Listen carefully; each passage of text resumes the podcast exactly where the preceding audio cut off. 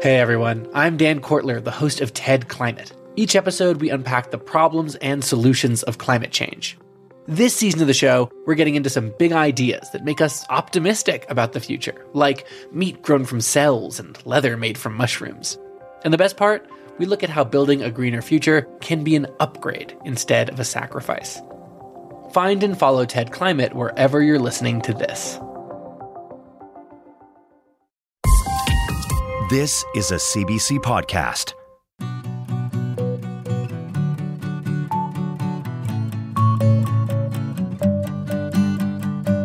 The uniformly brown hills north of Beijing were never meant to play host to Olympic and Paralympic skiers and snowboarders, but China really wanted the Winter Games, and so it found a way to coat the peaks with a frosting of white. Instant snow created by diverting precious water, blowing it as flakes onto the ground. And get this, when an unexpected blizzard actually dumped natural snow onto the mountains, crews had to remove it because they didn't have time to groom the slopes. Still, athletes are praising the conditions, but they're also noticing the effects of warmer temperatures in normally frigid climes around the world. Here at home, Canadians lace up their skates, strap on their skis, and head to the hills without much thought. They just know winter means lots of ice and snow. But it's not that dependable anymore. This week, we revisit an episode asking, what is the future of winter as we know it, and what can still be done to save it? Welcome to What on Earth? I'm Laura Lynch.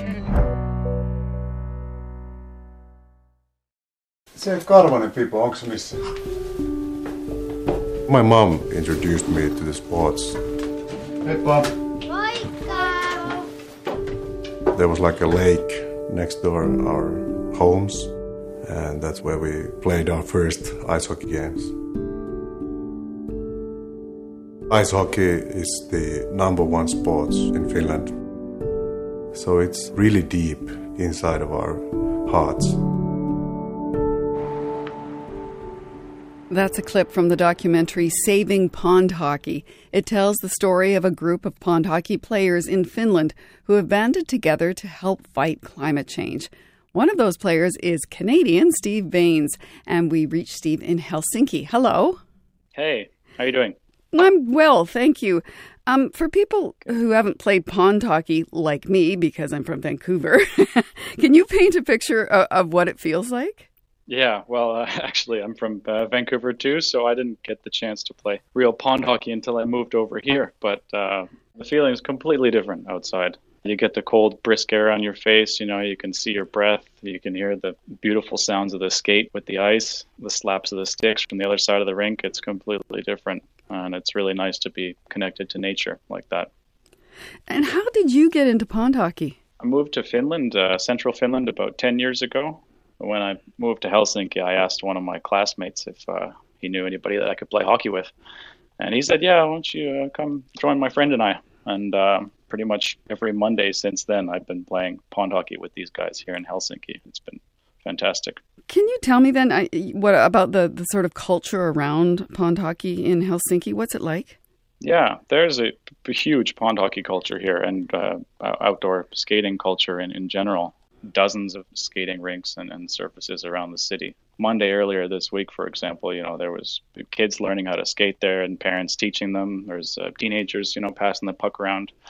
And then us, uh, you know, old guys trying to still figure out how to play. and uh, yeah, even a few, you know, seniors there as well. So, and of course, both sexes too. So it's uh, it's really, it's a sport for everybody. I, I'm, I wonder, I mean, you've experienced hockey and hockey culture here in Canada and then there in Finland. Um, I'm going to ask you to get a bit reflective here. Why do you think we have such a deep connection to the sport? Actually, I think that Canada and Finland are the only two countries in the world where, where hockey is the most popular sport. I think that's really a, a cultural thing. Uh, it's a huge part of our cultural heritage and, and traditions. You know, a lot of us grew up learning how to skate when we were kids with our parents, and we, you know, developed a lot of memories outside. And it's just in our blood in a way. And it's the same thing over here in Finland. Everybody's hockey crazy. Now, let's talk about climate change. Um, what kind of changes did you notice in Finland as a pond hockey player? Yeah, so I've only been personally playing over here for for about a decade or so. But almost all the guys on our hockey team are Finns, and they've all of them have a whole lifetime of winters to reflect on, and they've all said that it's changed very dramatically. How so? Uh, winters are getting shorter, starting later, finishing earlier. Uh, they're getting warmer, even when they do come. And it seems like there's a lot more unpredictability. Last year, at one of the turn-ins that we had near the end of winter, but uh, still solidly winter, and about halfway through the tournament, it just started pouring rain. By the finals, there was about a, you know, a centimeter or two of water on the ice. But uh, yeah, that was a real wow moment where uh, guys were playing pond hockey on, you know, a couple centimeters of water, and basically every pass had to be a saucer pass or a saucer shot because no- nothing else was working. Wow.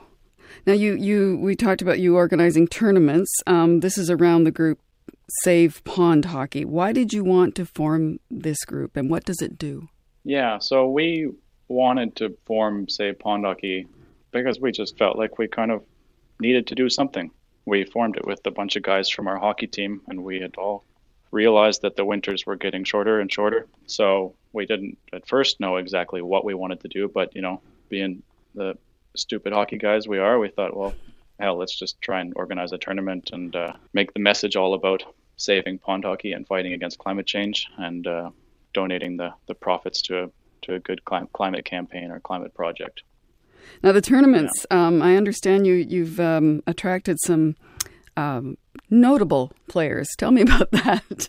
Yeah, there, luckily there's uh, been a few big names that have that have come out and, and uh, played in the tournaments and uh, really supported our message. Uh, one of them was the president of Finland. Uh, uh, oh, really? Fin- the president yeah. of Finland plays hockey? Yeah, he's a pretty damn good hockey player too, actually. yeah. Um, a couple of years ago, uh, there was Slava Fetisov and uh, Jari Kurri and Ville Nieminen and uh, oh. Jari Lehtinen. And then also a name familiar with some Vancouverites, Yorko Rutu, and uh, many, many others. I think it speaks really loudly when, you know, these uh, hockey players and uh, personalities are willing to kind of put their name out there and say that this is something that's important and that we should, you know, all be caring about. And it's an issue to the to the game that we all love. It's a real threat. In the documentary, I just want to read a quote from you. It says, uh, you said, to put it in hockey terms, I think the power of one player to accomplish something isn't very great, but a whole team working together can achieve a lot. I'm wondering what you mean by that when it comes to climate change. Yeah, not a bad quote, actually. But uh, when it comes to when it comes to climate change, it, it pretty much means that we all need to be working together on this. It's such a huge issue that uh, obviously, if we're all just working individually on our own, then we're we're not going to get much done. But this is such a massive issue, um, to not just to hockey. Obviously, that's uh, quite small in the big picture. But uh, you know, that this is something that yeah, we all, we all need to be working together on. And at the end of the day, um, w- what do you hope all of this achieves? Well, we hope to save save the world. That's what we're all about. But uh, realistically, we're we're hoping to u- unite the hockey community all around the world against outdoor hockey's greatest threat, which is climate change. God, saving the world through hockey has got to be a message that appeals to Canadians, Steve. Thank you very much for your time. Well, thanks a lot for having me. Paper or plastic? Oh, I forgot my own bags. Um, plastic. No, wait, paper. Hang on, which one's better? I don't know. Don't stress, Neil. The podcast Living Planet is here to help. We know you want to do what's right for the planet, but you're busy and you have to make a thousand small decisions every day. So we endeavor to answer, what's better? Cotton or polyester? Tea or coffee? For answers to these environmental conundrums and your questions, subscribe to Living Planet wherever you listen to podcasts.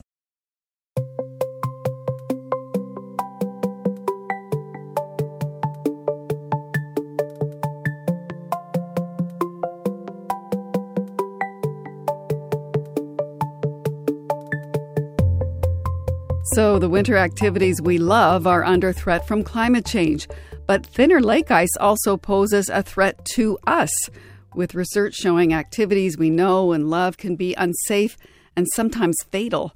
Sapna Sharma is an associate professor at York University in Toronto. She's been studying the impacts of climate change on lakes around the world. Sapna Sharma, hello. Hello. Now, your research has shown that more people are actually dying by drowning in the winter. How big of a problem is this becoming in Canada?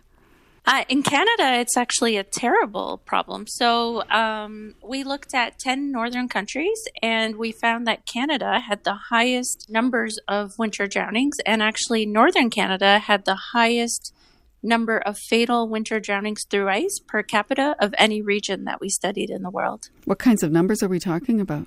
Uh, in Canada, uh, several hundred people each year. And uh, what we're talking about here are those that have drowning as their primary cause of death.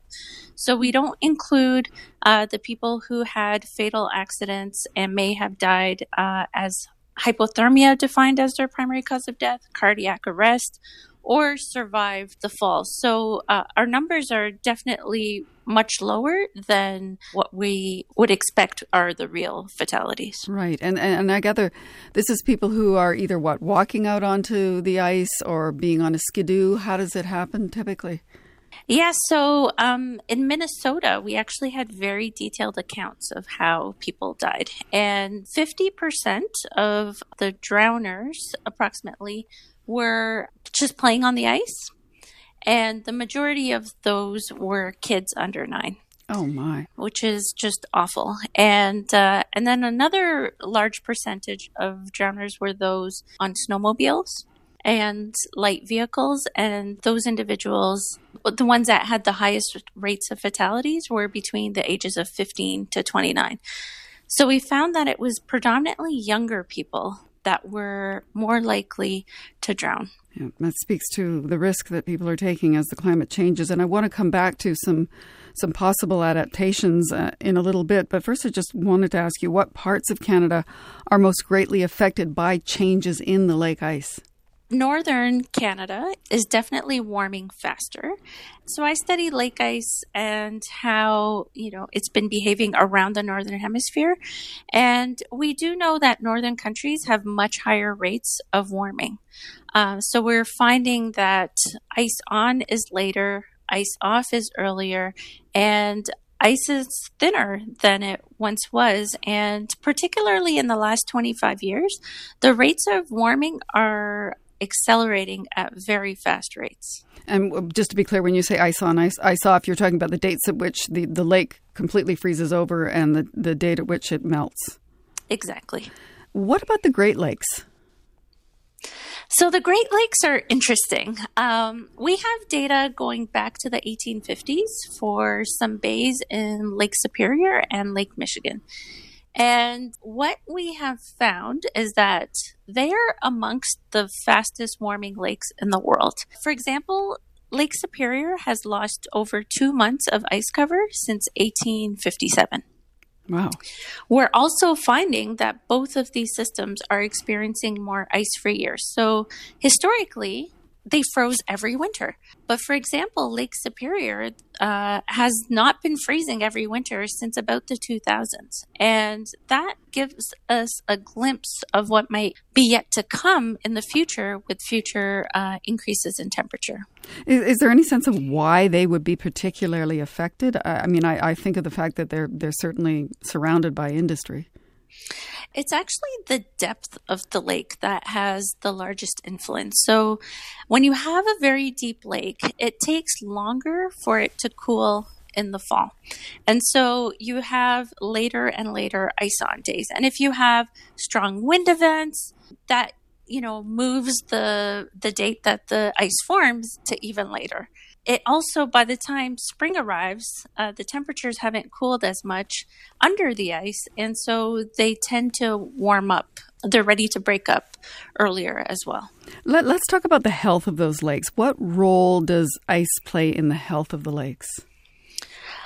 Ice sort of acts as a reset button on a on a lake, and what we have found is that when there is no ice cover, or if ice thaws earlier in the spring, we find that we have warmer water temperatures in the summer, and those can be particularly um, not dangerous, but uh, harmful to uh, increase the likelihood of the proliferation of algal blooms, including toxic algal blooms. So the lack of ice can have wide-ranging effects through the summer months uh, ecologically. The other reason, so it affects our water quality, for one. It also affects our water quantity. So when we have ice cover on lakes, it minimizes the evaporation rates in the winter. And when you don't have ice, you have faster evaporation rates, and that decreases the amount of water as well. So ice is really important to maintain water quality, but also water quantity of lakes. And does that in turn affect things like drinking water or, or beach usage? Exactly. It totally affects it because, you know, having less water, fresh water available to the community could have longstanding impacts uh, going into the future. But the effects of water quality can be quite pronounced for beachgoers if, uh, and also the fish communities. So it affects recreational use, it affects our ability to drink clean water, and it affects the habitat for the organisms that live under the water as well. Now, we, we just heard from a, uh, a gentleman who plays pond hockey uh, and loves it about what he feels is at risk with climate change.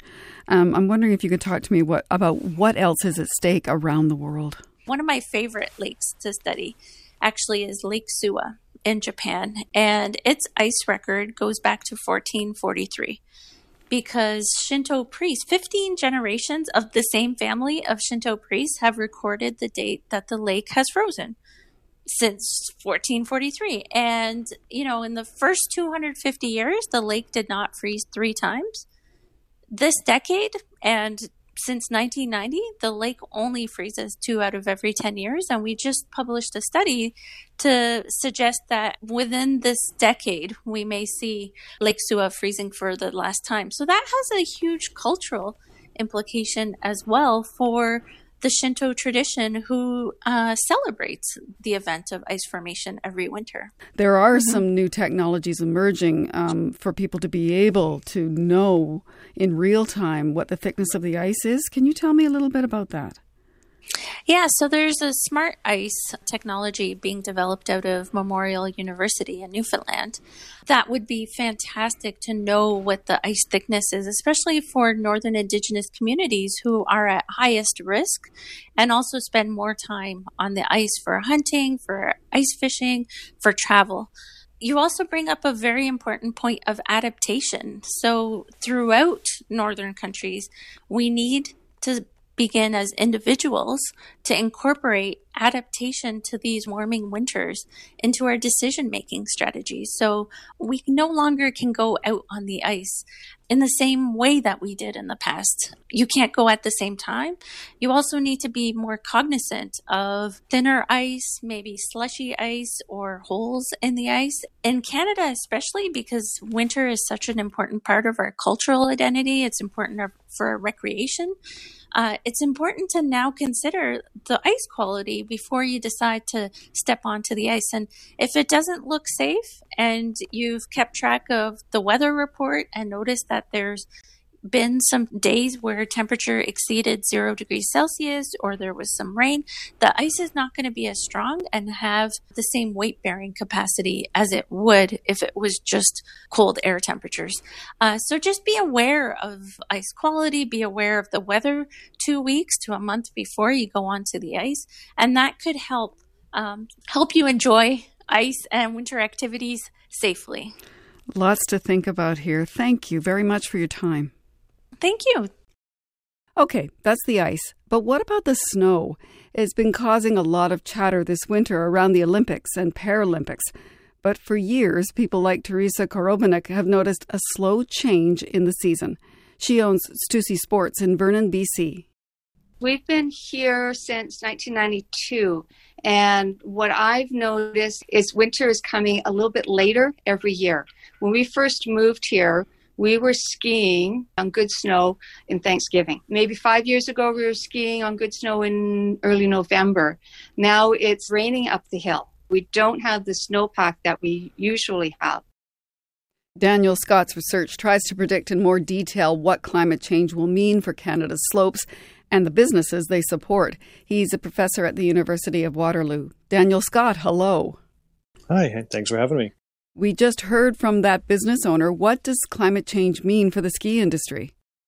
Yeah, those are really good observations from, from the previous uh, commentator, and, and we're seeing that in different parts of Canada, from the west to Quebec and, and here in Ontario. Sometimes here in Ontario, they're not able to get open for Christmas, which is, you know, a huge part of their their revenues for the ski industry. And we've got really good data across the United States as well that, that shows the last ten years, ski seasons on average have gotten shorter, even with the massive investment we've made in snowmaking. So from the nineteen eighties to the nineties and to into the two thousands, ski seasons were actually getting longer because of that snowmaking. Now it's warm enough, particularly in the late fall, early winter, that even with that snowmaking, they can't get open for that early season that your your interviewer just talked about.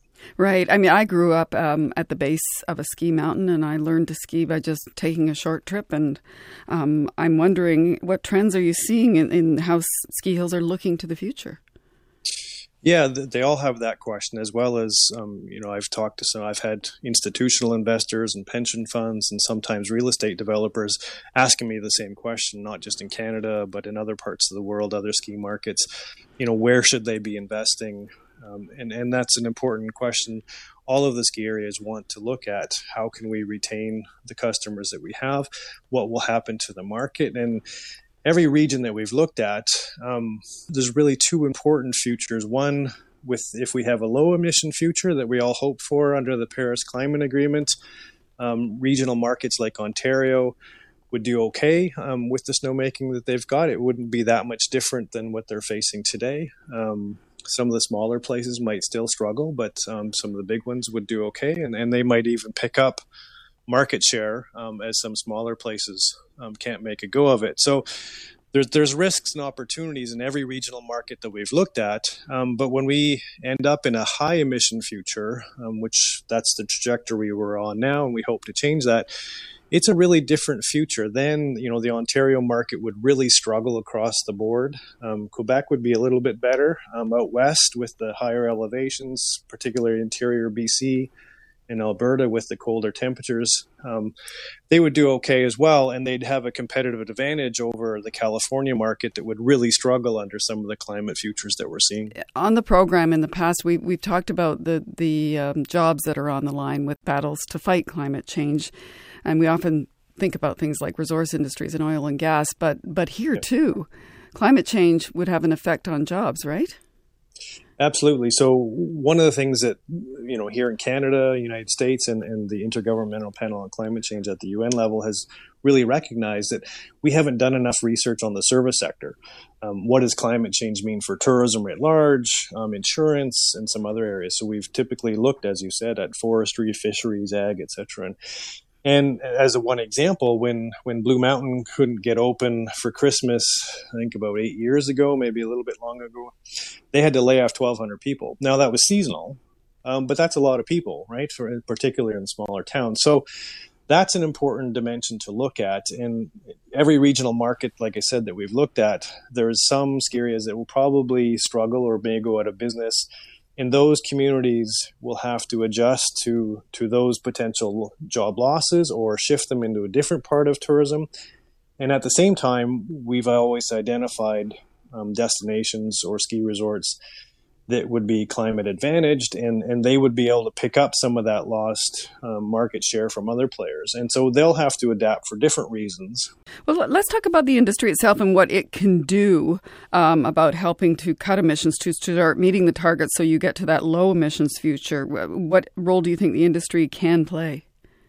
Yeah, they certainly have already. Um, there, there's been really progressive Uh, ski go- companies, um, Aspen in the United States being one, who has um, not just done their sort of house in order, what, what they can do to reduce their emissions. That's a good start. And, and many ski resorts um, have been doing that. Um, but Aspen's gone one step further.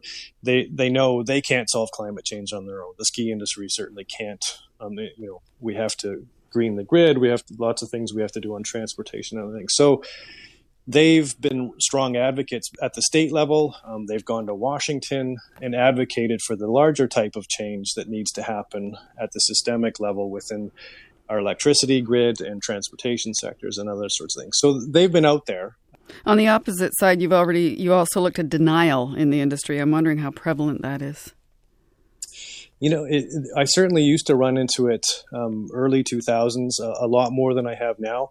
I think now they, they know something's going on here, and, and so they need to work to make things more climate resilient, certainly at their location, um, but also to be a better advocate for change. Um, but there are still some companies that I think sort of hedge their bets in the United States, um, where they, they talk about greening their operations and reducing their emissions, but then, uh, you know, at a state level, they're contributing to the Republican or the Trump party, um, who are openly, you know, climate deniers. So they're kind of playing a little bit of both sides, unfortunately. Uh, beyond the industry, there are the larger events that we all love, World Cup, Olympics, the X Games. Is that going to come to an end? It won't come to an end, um, but we've looked at only one of those in, in, in some detail. So we looked at the, the Winter Olympic Games, and we've looked at the twenty-one past host destinations, so Vancouver and Calgary in a Canadian context, but around the world. And we looked at um, would they be climate reliable to host the outdoor portion of the games in the future? So the indoor stuff will take care of itself, the hockey, the figure skating, et cetera. But skiing, you, you know, and all of the freestyle and all the downhill events have to be outside. And when we looked at, particularly under a higher emission scenario, you know, well past sort of mid-century into late century, that sort of twenty-one, twenty-two hosts would shrink down to about eight. So we'd be left with, you know, only about a third of, of traditional or, or past hosts that could continue to host the games um, with the type of climate that they need. Would Vancouver and Calgary qualify, or would they be gone? Calgary's good. So that's good news for Canada. Vancouver is sort of on the bubble. It's it partly, so Whistler and in Interior, it depends on where they moved the downhill portion. So obviously, you know, North Van, we saw the trouble that they had in the Vancouver games um, with a, a wacky warm spell, having to helicopter snow in, put it on top of hay bales um, to try to get the, you know, the jumps and other the moguls set. So, you know, they had troubles in, you know, ten years ago. Um, So that's not the place that you'd put it. Um, but if your partner location, so Vancouver hosted the in, in, inside games, parts of the games, um, but somewhere in the interior where you had that cold, reliable, high elevation, um, they still could if they changed that up. Well, it's been really interesting. Daniel Scott, thank you. Thanks for your time. It's, it's a great topic. I hope to talk to you again about it. Well, I, for one, am heading out this weekend onto the mountains with my snowshoes, so I'm hoping against hope there'll be enough snow for me to tromp around in. That is it for us this week. I'm Laura Lynch. Thank you for listening.